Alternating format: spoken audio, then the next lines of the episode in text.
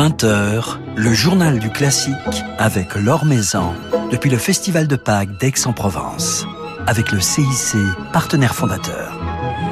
Bonsoir à tous, c'est dans un lieu chargé d'émotions que se poursuit ce soir le Festival de Pâques d'Aix-en-Provence. Le camp d'Émile, à quelques kilomètres d'Aix, camp d'internement et de déportation pendant la Seconde Guerre mondiale, devenu aujourd'hui un site mémorial. Alors il résonnera tout à l'heure le Quatuor pour la fin du temps de Messian, une œuvre justement liée à la guerre, composée dans un camp de prisonniers. Ce concert, euh, cette soirée mémoriale, c'est Dominique Bluzet, le co-directeur du festival, qui l'a imaginé, qui l'a voulu, euh, qui l'a pensé avec Renaud Capuçon. Dominique Dominique Bluzet, qui est notre invité ce soir dans notre studio de Radio Classique, toujours installé dans le hall du Grand Théâtre de Provence. Bonsoir Dominique Bluzet. Bonsoir. Alors ce concert, euh, ce concert du camp d'Émile qui aura lieu tout à l'heure, il a un sens, il, nous interpelle, il, nous interroge, euh, d'autant plus euh, que la guerre a éclaté de nouveau en Europe, à nos portes. Un festival pour vous, euh, Dominique Bluzet, il doit justement aussi euh, nous interroger, nous interpeller sur, sur notre histoire, sur notre société, sur notre passé. Oui, il y avait plusieurs euh, choses qui se bousculaient pour moi quand j'ai eu cette idée. quand on a créé le festival avec Renault, pour moi c'était important qu'il soit à Pâques. Parce que ce, ce Pâques, c'est la période de la naissance et de la résurrection. Euh, le rapport au sacré, au divin, il était pour moi euh, essentiel. C'est un moment euh, où euh, l'homme s'interroge sur son rapport au, au, divin, sur son rapport à la vie, sur son rapport à la, à la mort. Ça a été un long cheminement aussi de voir des artistes pouvoir s'emparer du sacré, et on s'aperçoit encore aujourd'hui que c'est un sujet qui n'est pas complètement résolu dans l'ensemble de nos sociétés. Euh, c'est à la fin du XVe siècle, en 1492, que pour la première fois dans une église, il y a cette représentation humaine euh, du, du, rapport au sacré. Et euh, ça a mené d'abord par le biais de la peinture, puis par le biais de la musique, à ce que des artistes interrogent l'homme sur son rapport à Dieu. Donc ça, c'était la première raison. Et quand on euh, s'est posé la question pour moi de euh, tiens, il y a ce camp d'Émile euh, qui est là, ben, c'était comme une réponse évidente à ce questionnement-là. Le camp d'Émile, ça a été un camp de rétention. Euh, 2000 personnes ont quand même été envoyées là-bas directement à Auschwitz. ce qui était surtout étonnant, c'est que c'est un lieu qui, après la guerre, est redevenu un, un outil industriel. C'est-à-dire comme si de rien n'était, on a recommencé à en faire une briqueterie, etc. Et c'est parce qu'à un moment, il y avait une fresque sur un mur qui était peinte par des, des détenus euh, qui menaçaient de s'effondrer que tout d'un coup, on s'est dit, mais c'est quoi ce lieu, c'est quoi cette fresque? Et Alain Chouraki euh, a porté ce projet de, de réouverture du, du camp des Milles euh, et, et, ça m'a semblé être une évidence qu'on soit là. Et donc, euh, j'en ai parlé à Renaud en lui disant, écoute, viens voir, je voudrais t'emmener dans ce lieu qui est chargé de mémoire. Et on était dans cet auditorium et on s'est dit, ben, il y a cette œuvre de Messiaen, euh, le Quatuor pour la fin du temps. C'est une évidence. Elle a été écrite en Silésie en 1942 euh, dans un camp de prisonniers où, où Messiaen était retenu prisonnier. Elle a été créée sur des instruments euh, fabriqués de briquets de broc et joués pour la première fois là-bas. Et tout d'un coup, le festival de Pâques on savait pas pour l'Ukraine à ce moment-là. Le festival de Pâques était celui qui, au moment euh, de ce questionnement sur le sacré, mettait en question, à travers ce symbole extrêmement fort, de la relation à la mort, mais en même temps, quelque part, de cette volonté de vivre qui, qui se faisait jour. Et pour moi, c'était, euh, ça devait être la figure emblématique de, de cette année. Et puis arrive euh, la guerre en Ukraine. Et forcément, ça nous interpelle encore plus euh, aujourd'hui. Et voilà, je pense que c'est quelque chose dont on est extrêmement fier euh, de présenter parce que ça donne son sens avant de faire vendredi euh, la Passion. Euh, ça, ça, donne son sens. On a commencé ce, ce festival avec un requiem euh, de Mozart. On a cette interrogation là euh, avec le Quatuor pour la fin du temps. Il va y avoir la Passion et la résurrection. Et quelque part, il y a ce désir de vie qui doit être plus fort que la volonté de mort de certains. Et le Quatuor pour la fin du temps, qui est une œuvre chargée de, de spiritualité, dont on va écouter euh, quelques notes euh, jouées à la clarinette par euh, le clarinettiste qui sera présent ce soir au Camp d'Émile, c'est Pascal Moragues.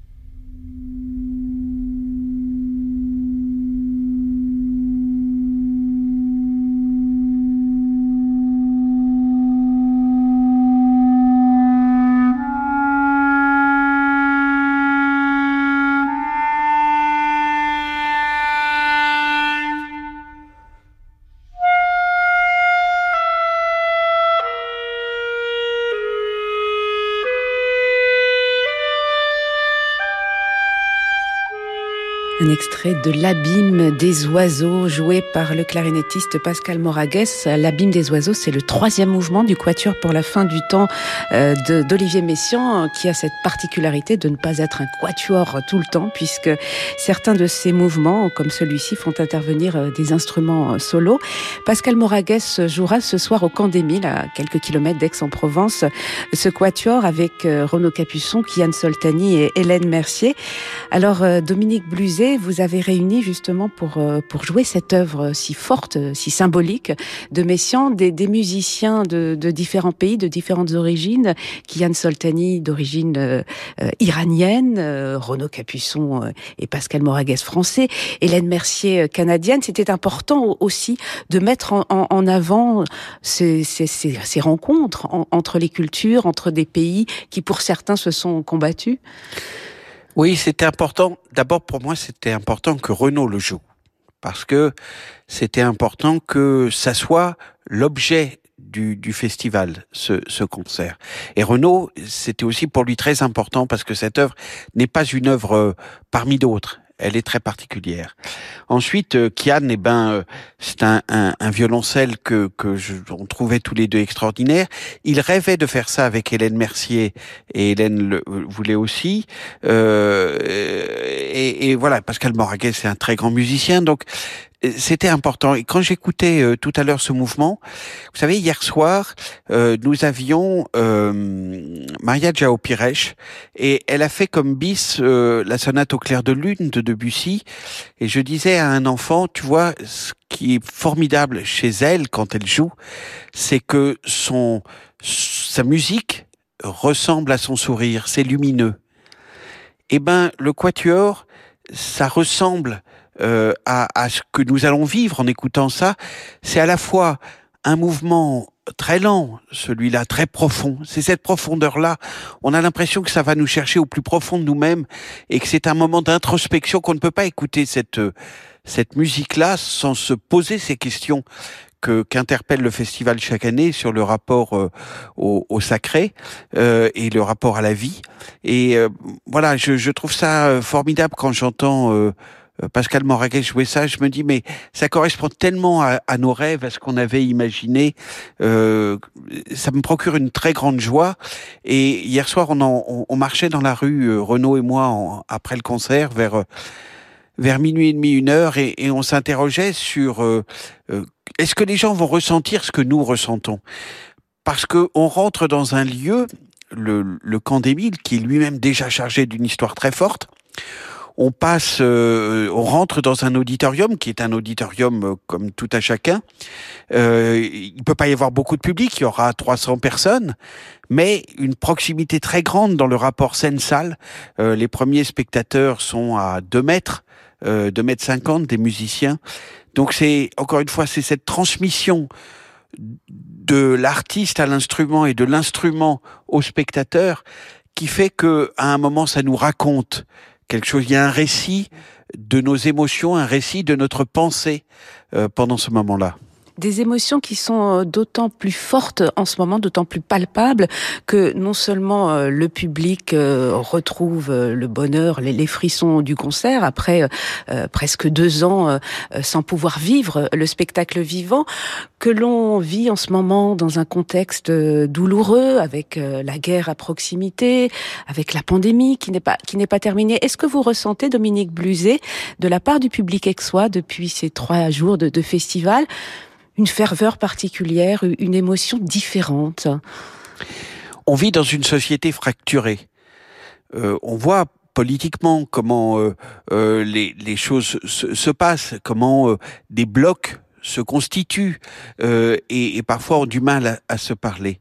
Quand vous rentrez dans une salle comme on le vit depuis quelques jours, qui est pleine, où il y a des gens de toutes opinions politiques, de tout âge, de toutes conditions, etc., et que vous voyez la ferveur à la fin, les applaudissements, vous vous dites, oui, ici, la culture est encore capable de susciter des lieux de paix et, et des lieux d'être ensemble des lieux où on partage une émotion euh, collective.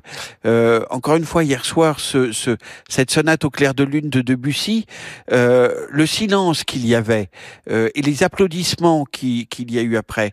Quand on a vu euh, euh, Renaud Capuçon avant-hier, là aussi avec cette ferveur des spectateurs, quand on a entendu Barbara Hannigan ouvrir le festival avec un poème ukrainien qu'elle chantait, on se dit, ben, il y a toute cette charge-là, et les spectateurs, ils l'ont en eux. Moi, je le ressens à, quelque chose de très fort. C'est quand je suis dans le hall à la fin du spectateur, les gens viennent voir pour me dire merci comme si je leur avais fait un cadeau, alors que c'est eux qui nous font un cadeau en venant. Alors on va se remémorer un autre moment euh, d'émotion du Festival de Pâques d'Aix-en-Provence. C'était, je crois, en 2019, euh, la rencontre sur scène entre Renaud Capuçon, euh, Kian Soltani et Lav Chani. Renaud Capuçon et Kian Soltani qui joueront ce soir au Camp des Milles. Ils s'étaient retrouvés entre autres autour du trio de Tchaïkovski qui a fait l'objet depuis d'un enregistrement. On en écoute un petit extrait.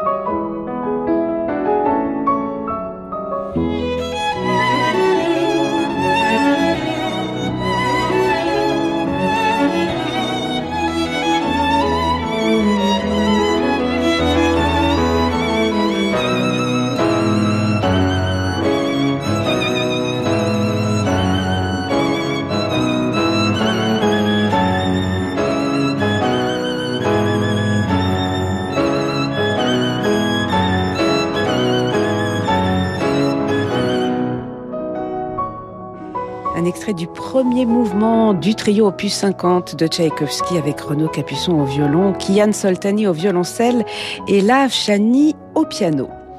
Renaud Capuçon et Kian Soltani qui seront donc ce soir au Camp des Milles pour jouer le quatuor pour la fin du temps de Messian avec Hélène Mercier et Pascal Moragues dans le cadre du Festival de Pâques d'Aix-en-Provence. Sur Radio Classique. Dominique Bluzet, le directeur exécutif du Festival de Pâques, est donc notre invité ce soir. Un festival qui a donc retrouvé son public, qui renaît après deux ans de, pandémie, mais qui entre-temps euh, s'est réinventé puisque vous avez pu maintenir l'année dernière une édition à huis clos.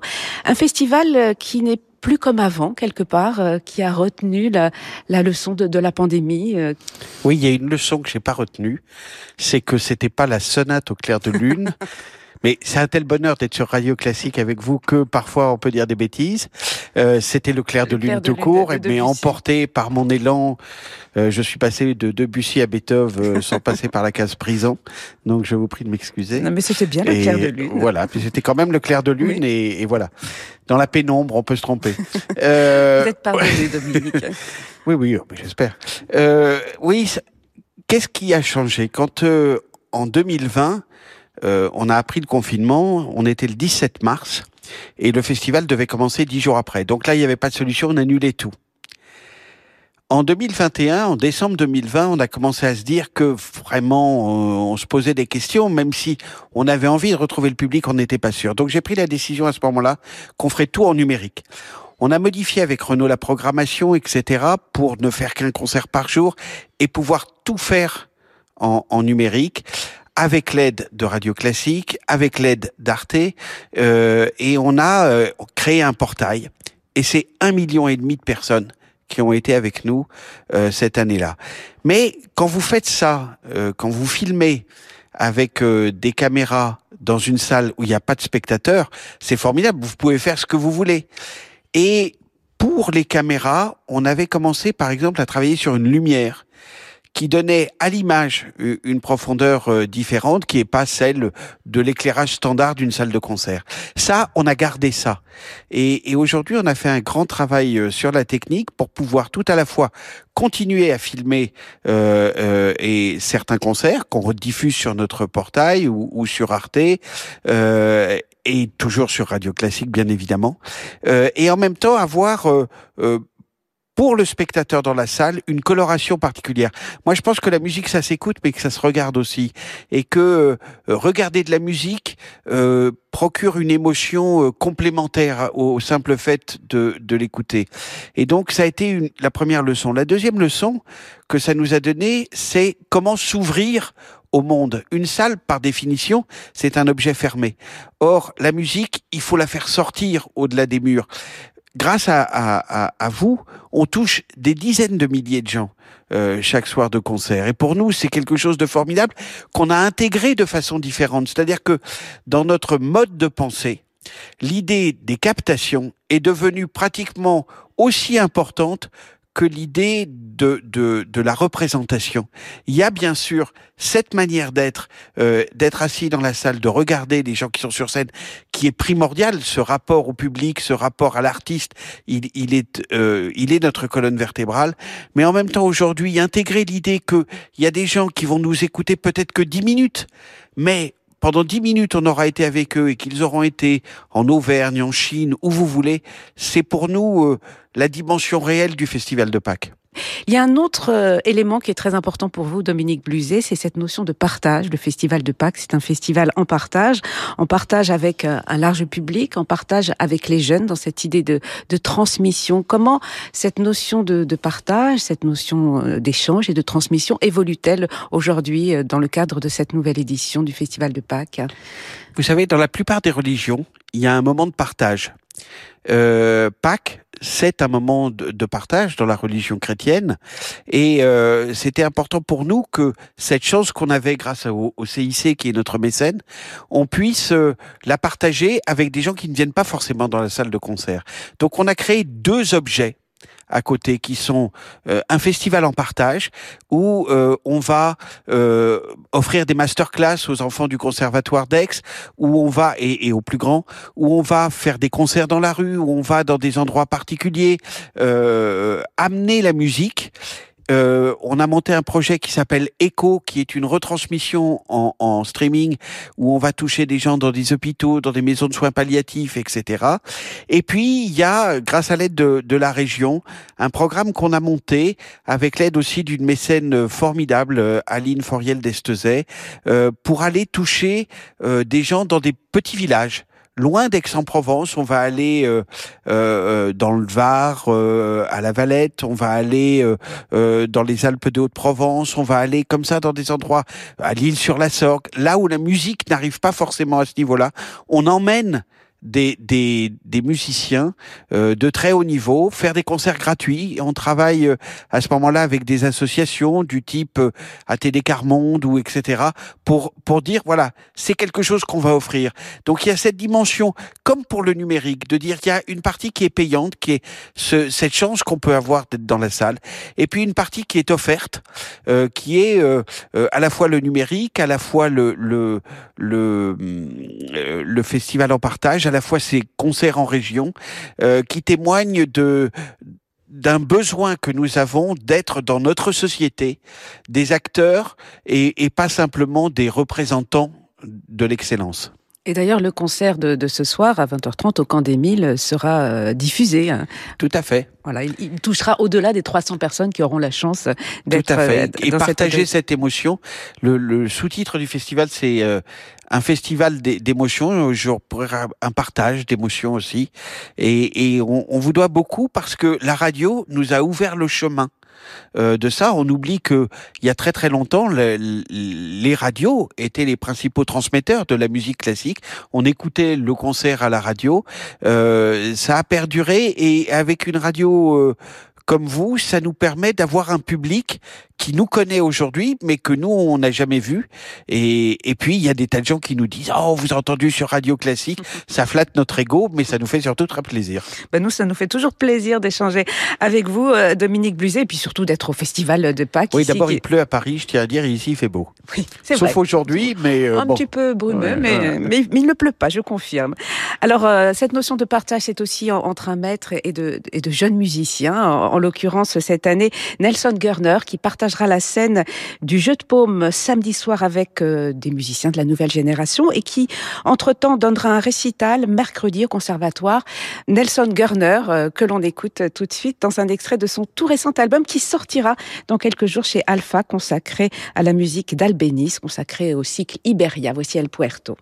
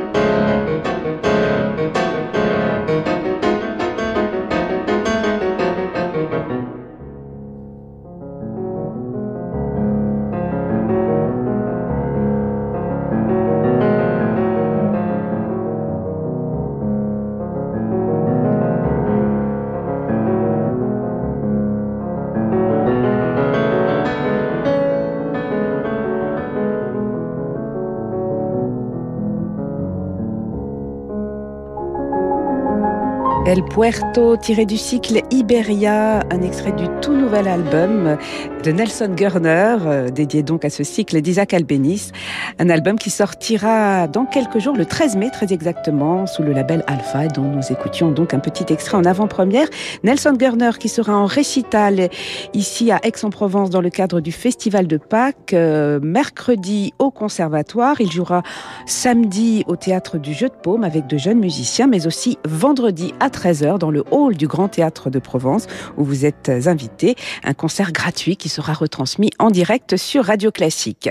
Le Festival de Pâques qui se poursuit jusqu'au 24 avril. Alors Dominique Bluzet, qui est toujours avec nous dans notre studio de Radio Classique, l'année prochaine, le festival fêtera ses 10 ans, 10 ans déjà. Euh, quel regard portez-vous sur ce parcours? Qu'est-ce qui vous rend le plus fier? Vous savez, hier soir, j'étais avec le directeur d'un des plus grands opéras d'Europe et euh, qui était là, qui nous disait euh, c'est quand même une aventure extraordinaire que vous avez réussi, Renaud et toi. Je crois que ce qui me rend fier, c'est quand je regarde le regard de l'équipe euh, du festival, quand je lis euh, le sentiment d'avoir accompli avec, enfin nous tous collectivement, un parcours totalement improbable. C'est le seul pratiquement festival en France, je crois, qui est uniquement financé par des fonds privés. Euh, personne n'imaginait cette réussite, se hisser en, en, quelques années à un niveau européen, euh, voilà, faire venir les plus grands musiciens du monde, euh, avoir ce, ce, taux de remplissage et capable d'être toujours créatif, d'inventer comment aller vers des nouveaux publics, comment se remettre en question. Alors c'est vrai que cette pandémie, tout ça, ça nous aide à réfléchir et euh, je me souviens euh, l'année dernière euh, d'un moment où on était sur la terrasse euh, du théâtre et il y avait avec nous Martha Argerich, Daniel Barenbaum et Maria Jao Pires. Et je me disais, mon Dieu, mais quelle chance d'imaginer trois des plus grands pianistes du monde qui étaient côte à côte là pendant trois quatre jours pour enregistrer ses concerts. Ça me renvoyait à ce qui s'était passé quelques années avant, où Anne-Sophie Mutter était, on rendait un image à Ivry Gitlis. Il y avait Anne-Sophie Mutter, il y avait euh, Vadim Repin, il y avait Renaud Capuçon, il y avait euh, comme ça des violonistes absolument extraordinaires. Ce festival, c'est un lieu de rencontre, de rencontre d'artistes, de rencontre de spectateurs. C'est euh, la fierté d'une équipe pour ce pour ce parcours fait, mais je ne sais pas si les gens imaginent l'engagement qu'il faut à, toute cette équipe pour amener ça comme si c'était naturel. C'est un peu comme euh, Maria hier quand elle jouait. Ça avait l'air tellement simple ce qu'elle faisait et pourtant c'est tellement d'heures de travail. Le festival de Pâques, ce qui me rend fier, c'est qu'on ne voit pas le tellement d'heures de travail qu'il faut faire pour arriver à ça. Ça a l'air euh, de couler de source et, et pourtant quel engagement de cette équipe-là.